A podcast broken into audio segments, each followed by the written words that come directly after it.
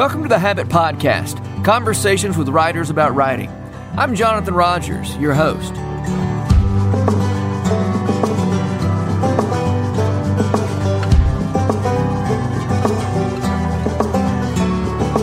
Jen Pollock Michel is the author of three books, most recently, Surprised by Paradox The Promise of And in an Either Or World, which received Christianity Today's Award of Merit in the category of Beautiful Orthodoxy. Here's what Win Elliott said about Surprised by Paradox. What do you call a book that rattles our comfortable certainties while somehow leaving us sturdier and more joyful? A book that dances in the mysteries without going mushy or cynical. A book that stubbornly insists we find God in the kitchen as much as the cloister. I call this book a paradox. I call it a wonder. Jen Pollock Michel, thank you so much for being on the Habit Podcast. I am so excited to be here. Um, you are um, a person who's done a lot of thinking about paradox. Your your most recent book was Surprised by Paradox, and um, wh- how does coming to grips with paradox make one a better writer? Have you have you surely you've done some thinking along those lines? Well, truthfully, when you when you sent that question, I was like, "That's a, that is a really good question." I don't know if I've always thought about it in terms of my writing life. I've thought about it a lot in terms of my spiritual life, but I it reminded me of Alan Jacobs' book How to Think. Uh-huh. And I have really appreciated that book and how he talks about thinking is not just like an intellectual exercise that it is actually it is a function of moral character. And I think paradox has has the promise of forming the kind of virtues in us that we need not just for good thinking but for good living you know? So there's a lot of curiosity that's required for paradox. I think there's humility that's required for paradox. I think there's patience and a patient paying attention to things. Um, so that makes you a good writer because those are the qualities. I mean those yeah. are the virtues truthfully that you right. need for good writing. Yeah. Um, that that was kind of initially what came to mind. Um, that's a I haven't read that Alan Jacobs book. I, I need to because I hear mm. great things about it. Um, and so he, he talks about uh, writing as a, a, a, the moral dimension of, of thinking. He does, you know, and I, I mean, I think we see that, don't we? Like, kind of in where we are specifically, like in our society. Yeah. Um, just all the fracturing and the lack of charity and the kind of culture of outrage. Like, I mean, I think yeah. good thinking, when you think about the moral dimension of good thinking, all of that is required, right? Like kind of thinking the best of your of a person who disagrees with you, yeah. like sustaining attention long enough to hear them out, you know, uh-huh. and to understand their position, the best of their position, not the just the caricature of their position, right. you know. Yeah, so, yeah, yeah. Isn't that wonderful? I think there's a lot of yeah, it's great. Yeah. Um, the I'm, I can not remember if I've said this on this podcast or not, but it's something I say often enough that I probably have. But um, Aquinas said that the the great enemy of truth is self interest. Where mm. I, I, get my idea of what I want to be true, and I don't. I'm not open to what's actually real and true. Mm. And I think that's uh, yeah, must be the same thing Alan Jacobs is saying and it's and it, uh, Jonathan Haidt, you know, is another person I think who's doing really interesting work on this. You know, the righteous mind. He mm-hmm. talks about like we basically we make our moral reasoning is more a function of intuition, and then you come to the reasoning like after after your intuition. You know, you just yeah. sort of confirm what you think you know to be true in a very gut level, visceral sense. You know, um, and I think that's I think that Aquinas quote sort of taps into that a little bit, you know, of just a confirming what you want to be true. Um, yeah. yeah. Um, can you give us a, a, working definition of paradox? I can, yeah. Um, you know, I think it's interesting because when I first started writing the book, I thought I was writing a book kind of more about mystery. Uh-huh. And my editor said, no, I think this is really about paradox. And when I think about the differences between those, I mean, mystery is kind of like, uh, like, oh, we don't really, we, this is a vague kind of nebulous concept or idea. And paradox is not that. Paradox is actually an assertion of truth. It's just a truth that seems self contradictory you know, where you have to hold a couple of things in tension. Um, And there are paradoxes that are more, I mean, if we think about scripture, in scripture, there are paradoxes that are a little bit more just um, paradoxes of language, you know, so that uh-huh. the first shall be last and the last shall be first. Well, how can that, how can both of those things be true? You know, this doesn't seem to make any sense. And when you think about it long enough, you know what Jesus is saying, you know? Mm-hmm. Um, but there are paradoxes that are much harder to untangle when we assert that Jesus is both God and man. You know, fully God, fully man. So paradox isn't the moderation of two things that seem self contradictory, like, oh, kind of half God, half man. You know, if we were to think uh-huh. about Jesus, no, fully God, um, fully man. And I really appreciate Chesterton on paradox because he, in his book, Orthodoxy, yeah. and I think this is just such a wonderful way to think about it, he talks about paradox.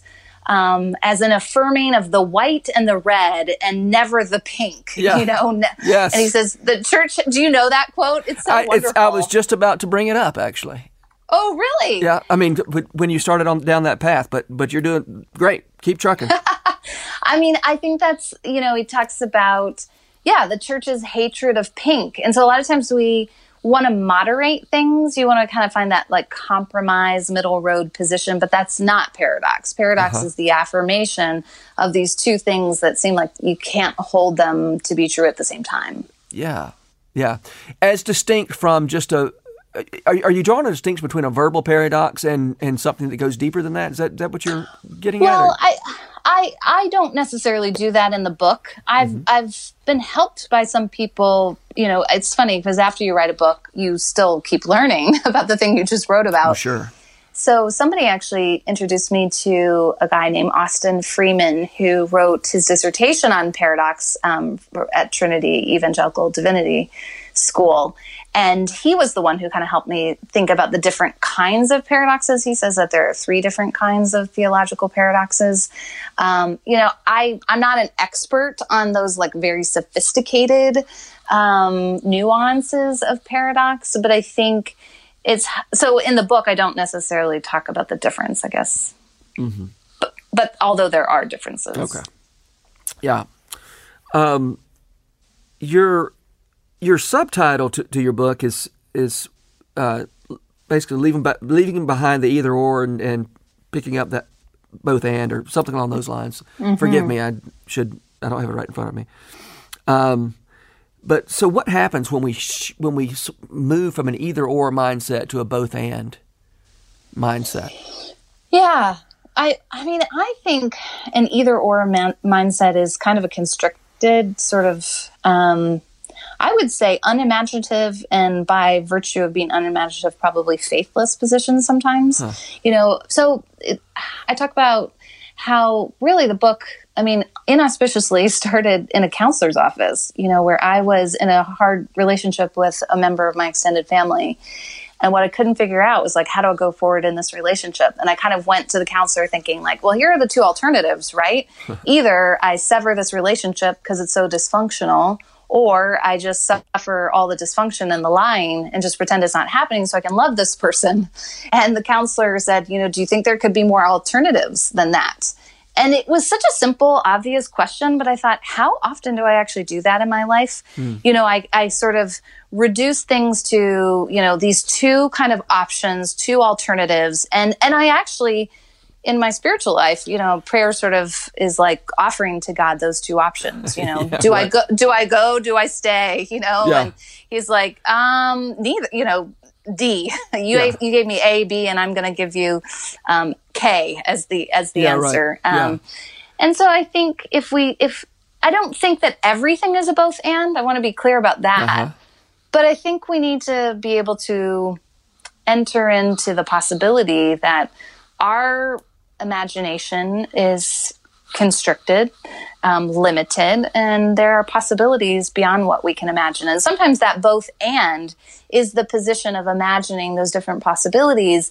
I often think it's the, the both and is the position of sustaining tension and dissonance, uh-huh. which is which is something I don't really like to do in my life. I like things to kind of be easy and tidy and neat, and you know, I want to know that I'm doing the right thing, um, and I that I'm on the right way, you know, yeah. and I think the both and position, um, it, it doesn't let us resolve things as neatly, but it is the way of faith often. Uh-huh. You know, I, I, think that's you, you, make a great point. Um, because uh, the both and I think you know to to move toward both and you know feels like you're moving towards some sort of squishiness or, or loosey goosey mm. or whatever, taking the easy way out, so to speak. And and uh, you make a great point when you say holding those things in tension is not the easy way out. No, it's difficult. Right. And there, trust me, I think there are people that would use the both and as a kind of slippery slope, you know, like a theological kind of mushiness.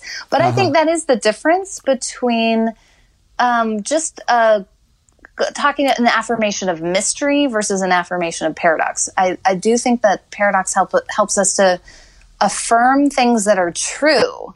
Um, not so it's not just the that we affirm things that are unknowable, you know, uh-huh. um, but we affirm things that are true. The tension is in the understanding uh, understanding of that truth that it just doesn't kind of fit our categories um, and our sort of neat, kind of easy, tidy formulations. Yeah, yeah, yeah. Yeah, uh, it's the um, um, let's how to put this. I mean, it, it, it feels sometimes when we talk about both and, it feels like you know we're moving towards some slippery slope toward relativism or something. Mm-hmm. Um, but but on the other hand, if the truth turns out to be both and, then you've got to hold you've got to hold to that truth. I mean, you, you can't. What am I saying here? I mean, mm-hmm. It's you're not getting on a, sip, a slippery slope if it's true. Mm-hmm. you're not getting mushy if that's what the truth turns out to be. Right. And and I, I mean, I just love that. You know, you think about like the incarnation. I mean, the ultimate sort of paradox mm-hmm. and how many centuries the Christian church had to wrestle through that, wrestle to kind of articulate what that meant, you know, what it wrestle to understand it, wrestle to articulate it, wrestle to understand the implications of what that meant for understanding who God was. Like they were doing the hard work of thinking, uh-huh. and um, and I think that's the beauty of paradox. You know, is it it invites us into that kind of participatory kind of role. Um, I mean, sometimes I wish you know everything truth were just sort of handed me handed to me like in these nice, easy like you open it up and you know it's IKEA furniture, put it together. yeah, know? right. A, a, even a dummy can do this, and mm-hmm. I think there's something way more beautiful um, that's offered to us um, as a Christian, particularly. I believe that. Hmm. Yeah. Well, I have um, here's something I want to talk through with you since you've done more thinking about paradox than I have. Um, I've, I've, often um, here and there made the case that story is a great way to help people grasp paradox in a way that um, you know some sort of more formal um, uh, you know a sermon or an essay um, can help somebody grasp paradox. Um, because there's something about the way stories are structured and you know the idea of a, the catastrophe and things like this that mm. that, that lends itself to, to helping us grasp things that, that are really hard to. I mean, by definition, a a paradox is hard to work out um, mm-hmm. uh, rationally or, or, with our reason. Um, but what you you tell me? I mean, is is, is the um, is that um, maybe I'm not being generous enough to um, to more formal forms of writing than storytelling. How, how, important is um, um, uh, I mean, and, and I, for instance, also I should point out that Jesus, in communicating mm-hmm. paradox, told fictional stories. Mm-hmm. Um, and um, but anyway, what what are what position do you you take on that in terms of um, are there are there other good ways besides storytelling to convey paradox? Hmm. I mean, I think you're right. I think you're right to say that if we wanted to rely just only on kind of reasoned assertions and propositional truth, like we'd end up kind of in a circle. you yeah. know, like we could we could say these things, we can assert, you know, these truths, but that doesn't necessarily mean that we're any further into understanding them. So I think you're right to say that there are other ways, and I think the Bible makes incredible use of the of narrative and image and symbol and story. And I was actually just rereading for a talk that I'm giving. Um, Hans Boersma has a book. Uh, he's a professor at Regent College in Vancouver. And um, he talks about how theology has suffered from like a lot of control. Like we want to kind of, we want to rationally, um, we, we rely on our reason and we want everything sort of understandable and systematized. And he said, we need to actually recover use of narrative and image and symbol and I yeah. that sounds true to me. I actually I wish I could remember the quote, but I'm staring at my um, a book by Robert Alter, who's um, a Hebrew scholar and um, not a believer. I think he's probably Jewish. I'm not sure, but I, I don't know that he's a believing Jew. You know, maybe. Uh-huh. Um, but anyways, he's written a lot about um, how how striking it is that the, so much of the Old Testament is written in prose. And he says that that allows us to kind of grapple with the complexity of what it means to be human. And I think that seems true to me that um, as you kind of like you think about like the story of Jacob in the Old Testament, and there are just there's a lot that we have to kind of puzzle over. Like, was he a good guy or was he a bad guy? Yeah, you know, and and there's no explicit kind of statement on his moral virtues or vices. You know, we yeah. have just this collection of stories. And again, I think it allows us to sort of participate in a different way. It engages us in a different way. So I, I think I'm I'm with you that we kind of find a limit. Propositional truth is limited mm-hmm. and story has a lot of possibility, which is why I really think the task of um, Christian writers. I'm I'm excited actually to see a lot of Christian writers returning to story as kind of a, as the more um, primary medium of communicating truth. I think we've been nervous about that. I think a lot of writers are nervous to share their own stories. Like, is that so self indulgent and so self focused? And I mean, it certainly can be. Sure. Um, but it can be an incredibly powerful way of articulating truth that can't be sort of neatened and tidied into those propositional statements. Yeah. You know, we, we get our, we have in our head the idea of what authority are, ought to look like. Mm. And I mean, I, I'm I'm borrowing from N.T. Wright here when he says, you know, people who think of themselves as being really serious about the authority of Scripture well, if you're serious about the authority of Scripture, that one thing you have to do is take Scripture in its own terms, and and yes. not and not so, you know my my idea of authority is somebody's going to tell me what to do, and mm-hmm. and therefore I look to Scripture to give me a list of rules, but but what if I mean. I, I don't know where this is that N.T. Wright says this, but he says, you know, it's, it's like you go to the to the your um, drill sergeant expecting to be given your orders, and he says, "Once upon a time," you know, and and so you know if we're serious about the authority of Scripture, we have to take we have to take it as on its own terms. Mm-hmm. You know, it, which much of the time is story or poetry, um, and sometimes it's lists of do's and don'ts, but not all that often. Compare, mm-hmm. I mean, mm-hmm. know, as a as a proportion of of, uh, of what's there it's interesting. I have had so many conversations about this with my 17 year old son, who's actually in a period of just kind of examining his faith, you know, mm-hmm. and asking really rigorous intellectual questions. And I think I think that's a really important um, I think it's really important to do. I'm glad he's doing it. Um, and I'm glad that I'm having, we're able to have all these conversations with him. But one of the things he has been asking me is like, why didn't God make it easier? Like, why not just give us a book like uh-huh. that, that for, it's universal truth for all time, like for every, you know, and, and in one ways we have that book, but in other ways we have a book that's so, it, it is enculturated. It comes to us from a particular time and from a t- particular people group. And so, like, you look yeah. at the Old Testament, um, there are some hard things in the Old Testament. Like, why didn't God just sort of say, like, slavery is wrong? You know, yeah. end of story. Like, why not that from the very beginning?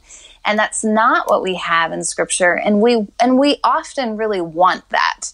Um, but I think we have a way more beautiful book. I think we have a wiser book. I think we have a book that um, is actually forming in us the virtues that we talked about at the very beginning the virtues of thinking. Uh-huh. and um, the moral character that's required for thinking. And, and thinking is a part of faith. It's not the whole of it. Right. um, but i think it's a part of it. Yeah. That's so much good stuff. All right switching gears a little bit.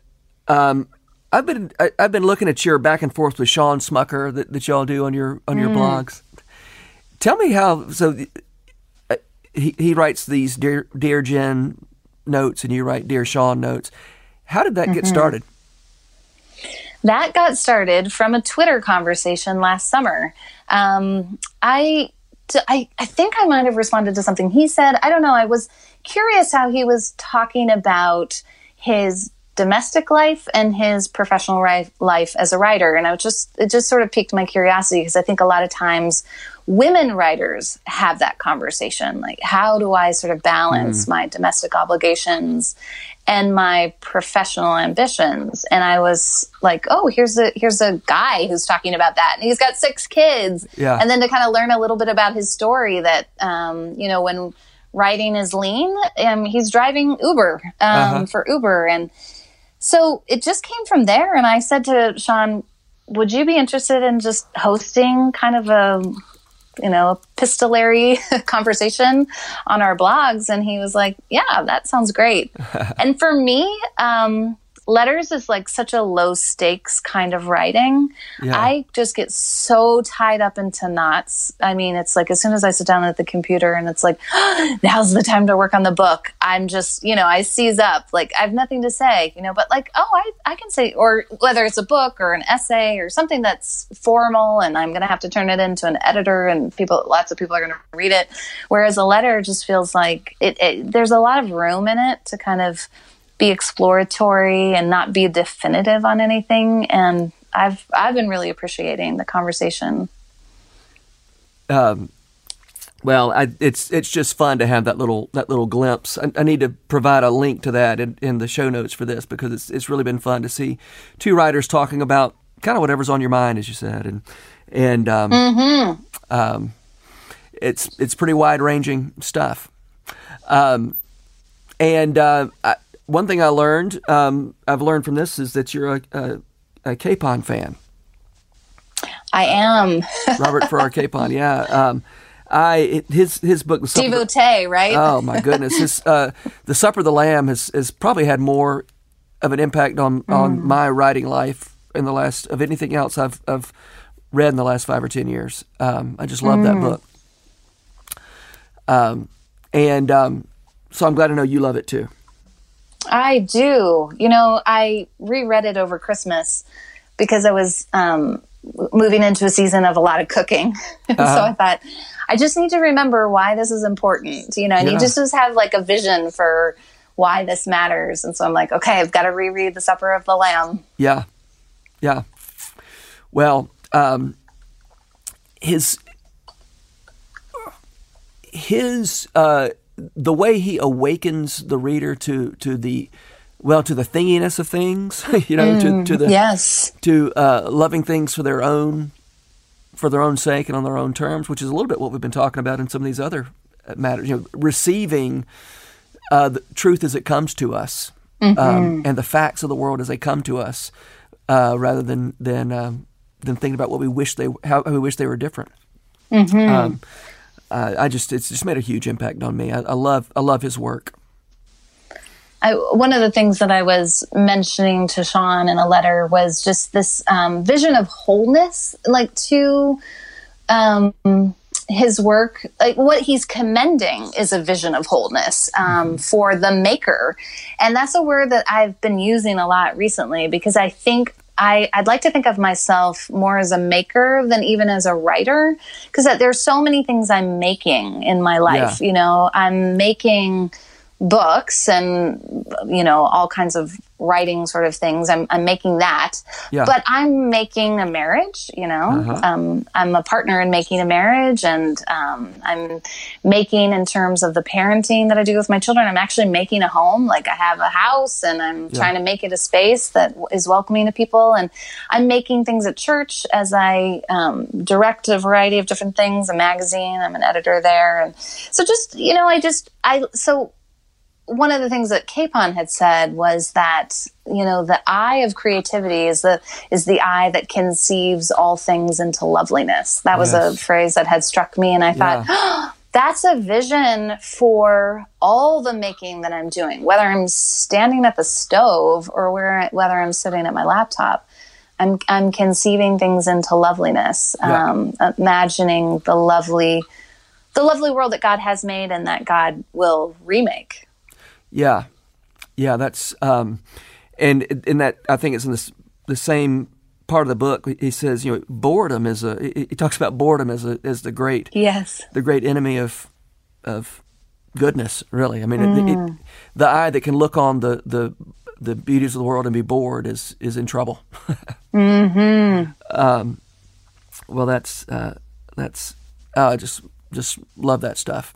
Um, making can, can you say just give me an idea of, of why you find the word making so helpful? Well, making, yeah, go ahead. I'm, I was going to say so helpful, especially with regard to uh, how does that reframe your your conception of yourself as a writer when you think this is just another thing that I make? Well, it helps me to remember that I'm made in the image of a maker, Mm-hmm. you know, and so making feels like um, something that directly connects me to who God is. You know, in the Yeah. beginning, God made.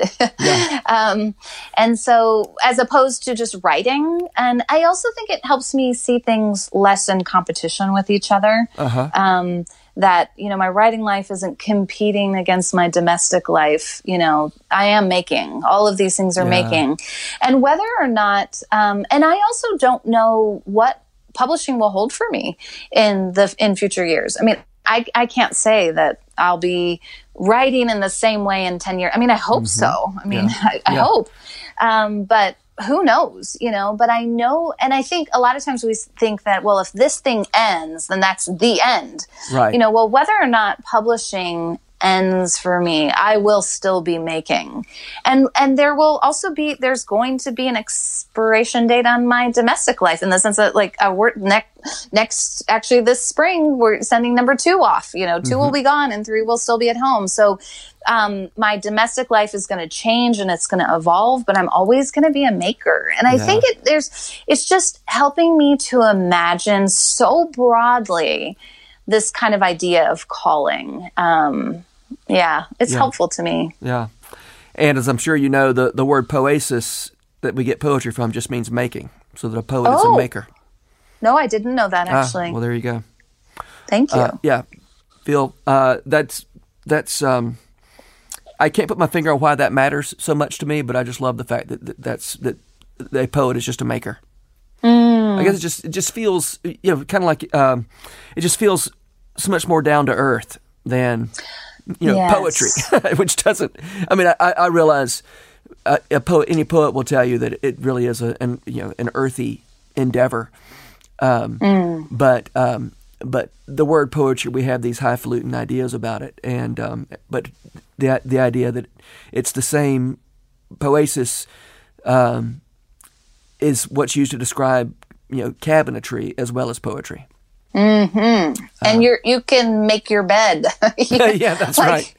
You can conceive your bedroom into loveliness by making That's your right. bed. That's right. spoken spoken like a true mother. That's right, But yes. you're right. It has it it has arms big enough for the ordinary and the the small and and it makes what feels very cosmic into something beautifully ordinary. Yeah, that's right.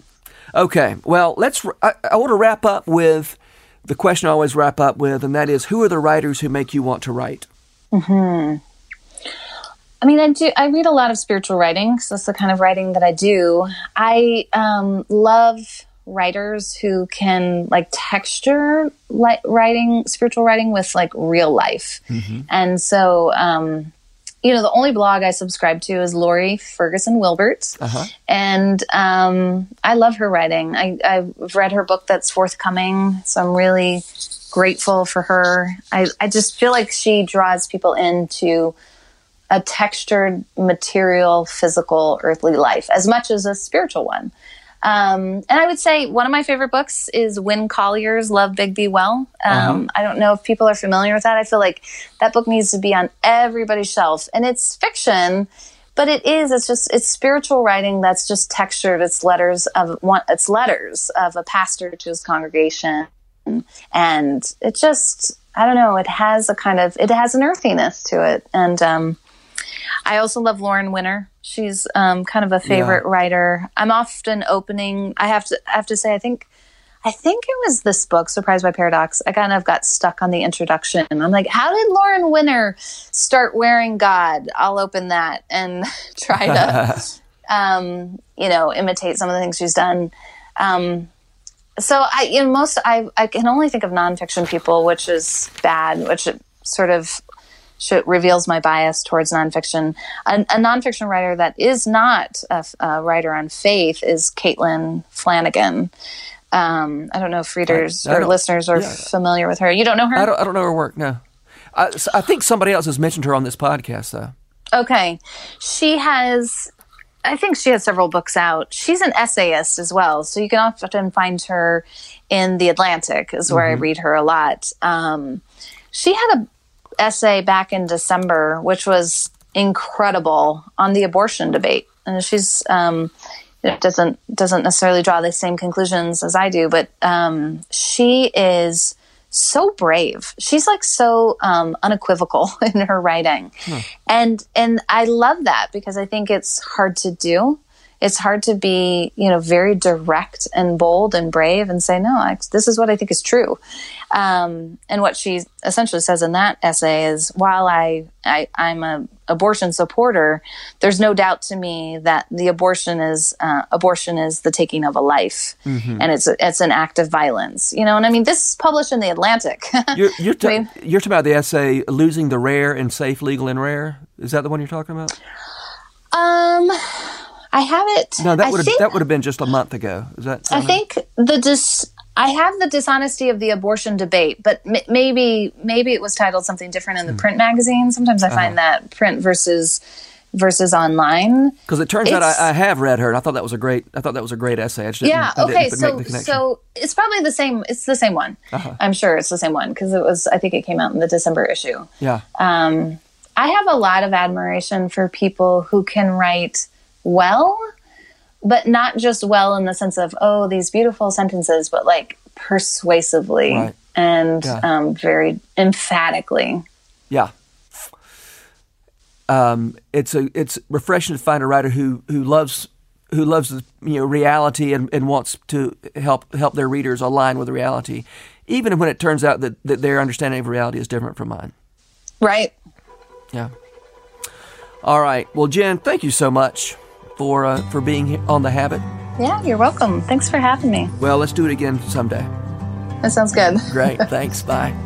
Bye bye. The Rabbit Room has partnered with Lipscomb University to make this podcast possible. Lipscomb has graciously given us access to their recording studio in the Center for Entertainment and Arts building. We're so grateful for their sponsorship, their encouragement, and the good work they do in Nashville. Special shout out as well to Jess Ray for letting us use her song Too Good as part of this podcast. Visit jessraymusic.com to hear more of her beautiful songs. The Habit membership is a library of resources for writers by me, Jonathan Rogers. More importantly, The Habit is a hub of community where like minded writers gather to discuss their work and give each other a little more courage. Find out more at thehabit.co. This podcast was produced by The Rabbit Room, where art nourishes community and community nourishes art. All our podcasts are made possible by the generous support of our members. To learn more about us, visit rabbitroom.com and to become a member, rabbitroom.com slash donate.